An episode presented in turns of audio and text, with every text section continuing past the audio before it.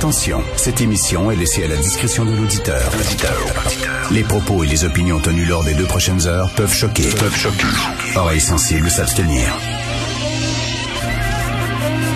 Richard Martineau. Martino. Un animateur pas comme les autres. Richard Martineau. Cube Radio.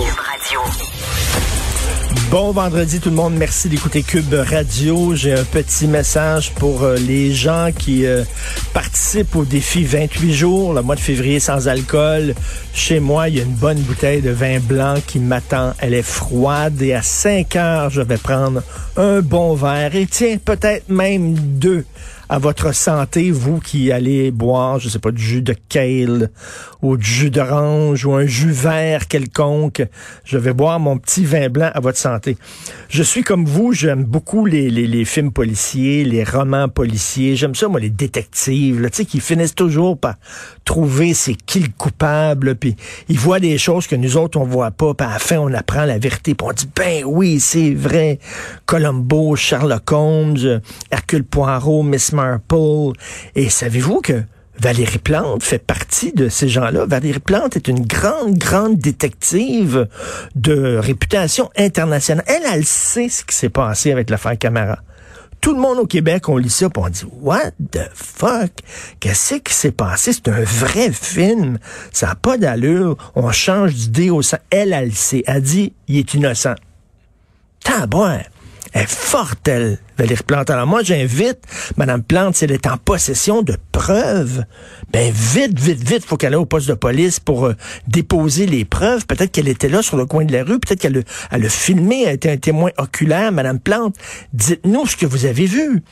Elle, elle n'a pas dit le droit à la présomption d'innocence. Non, non, elle dit il est innocent. Alors, j'aimerais rappeler à Mme Roy, dans les années 70, euh, Charles Manson avait été arrêté pour le meurtre de Sharon Tate et de ses amis. On le sait, là, Sharon Tate, la femme de Polanski. Bon. Et là, le procès allait commencer. Et c'est un gros, gros, gros procès. Et Richard Nixon, qui était euh, président à l'époque aux États-Unis, avait dit Manson est coupable il a failli faire dérailler le procès. Écoute, le, le, le, le président des États-Unis dit qu'il est coupable avant même que le procès commence. Tout le monde craignait que le procès déraille totalement. Finalement, je sais pas par quel miracle, finalement, on a dit, écoute, le, procès va se tenir malgré tout. Mais je me souviens que le procureur à l'époque, là, euh, Vincent Bugliosi, le procureur qui avait monté vraiment tous ceux qui ont lu le livre Helter Skelter sur euh, euh, l'enquête qui a mené à l'arrestation de Charles Manson, c'est un livre absolument passionnant. C'était, tu sais, il avait, il avait travaillé pendant des mois et des mois pour monter son dossier pour pouvoir l'incriminer. Et là, le président arrive et dit, il est coupable. Et taboire. Écoute, panique. Mais c'est la même affaire. De quoi elle se mêle? De quoi elle se mêle? Elle est en chicane avec son chef de police, il s'entend pas.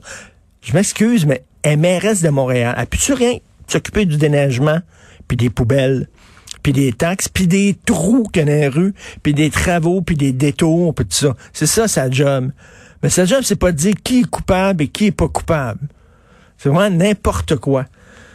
Alors qu'elle devrait là, se taire littéralement, puis on verra exactement ce qui va en arriver. Bien sûr, on va en parler tantôt avec euh, Félix Séguin. Je vais en parler aussi lors de mon segment à LCN un peu plus tard.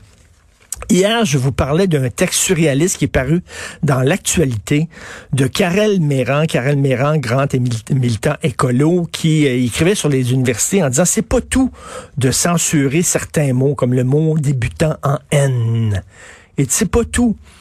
Il y a des idées qu'il faudrait censurer aussi dans les universités. Il y a des idées qui n'ont pas, qui ont pas le droit d'être exprimées dans les universités. Et là, il rappelait un moment qui l'a traumatisé. J'imagine qu'il pleure encore en pensant à ce moment-là, pauvre gars.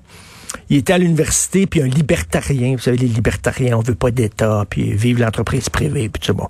Il y a un libertarien qui s'est levé en classe, puis qui a parlé, et la professeure, elle l'a même pas interrompu. Et là, lui était bien, bien, bien énervé, ce qui est complètement débile. Moi, je suis pas d'accord avec les libertariens, mais il y en a à l'émission, puis on discute avec, puis j'aime débattre avec des gens avec qui je suis pas d'accord, c'est ça qui est le fun dans la vie. Ben bref. Lui, ça l'a bien traumatisé.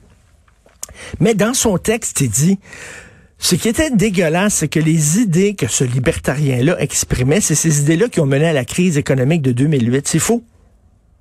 Karel Méran ne sait pas ce dont il parle. C'est faux.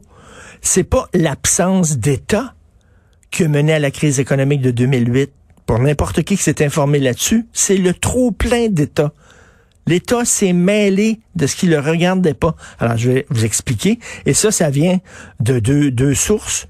Un podcast de NPR, National Public Radio, un média très à gauche, et un reportage de Frontline, la PBS, un média très à gauche.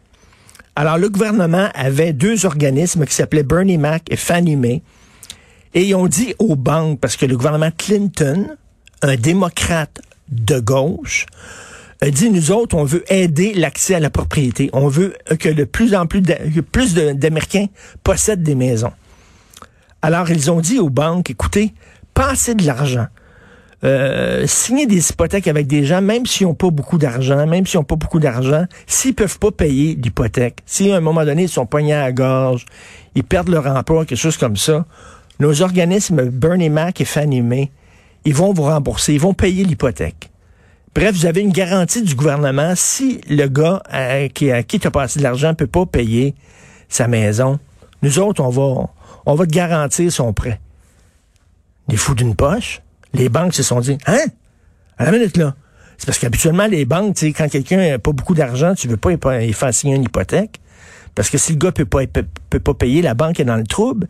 Mais là, le gouvernement de Bill Clinton, ils ont dit non, non, non on va vous garantir les prêts. Fait que là, ils se sont mis à passer de l'argent à n'importe qui, à signer des hypothèques à n'importe quel Christy de Bozo qui arrivait, qui voulait avoir une maison, 2 millions de dollars, 500 000, tout ça.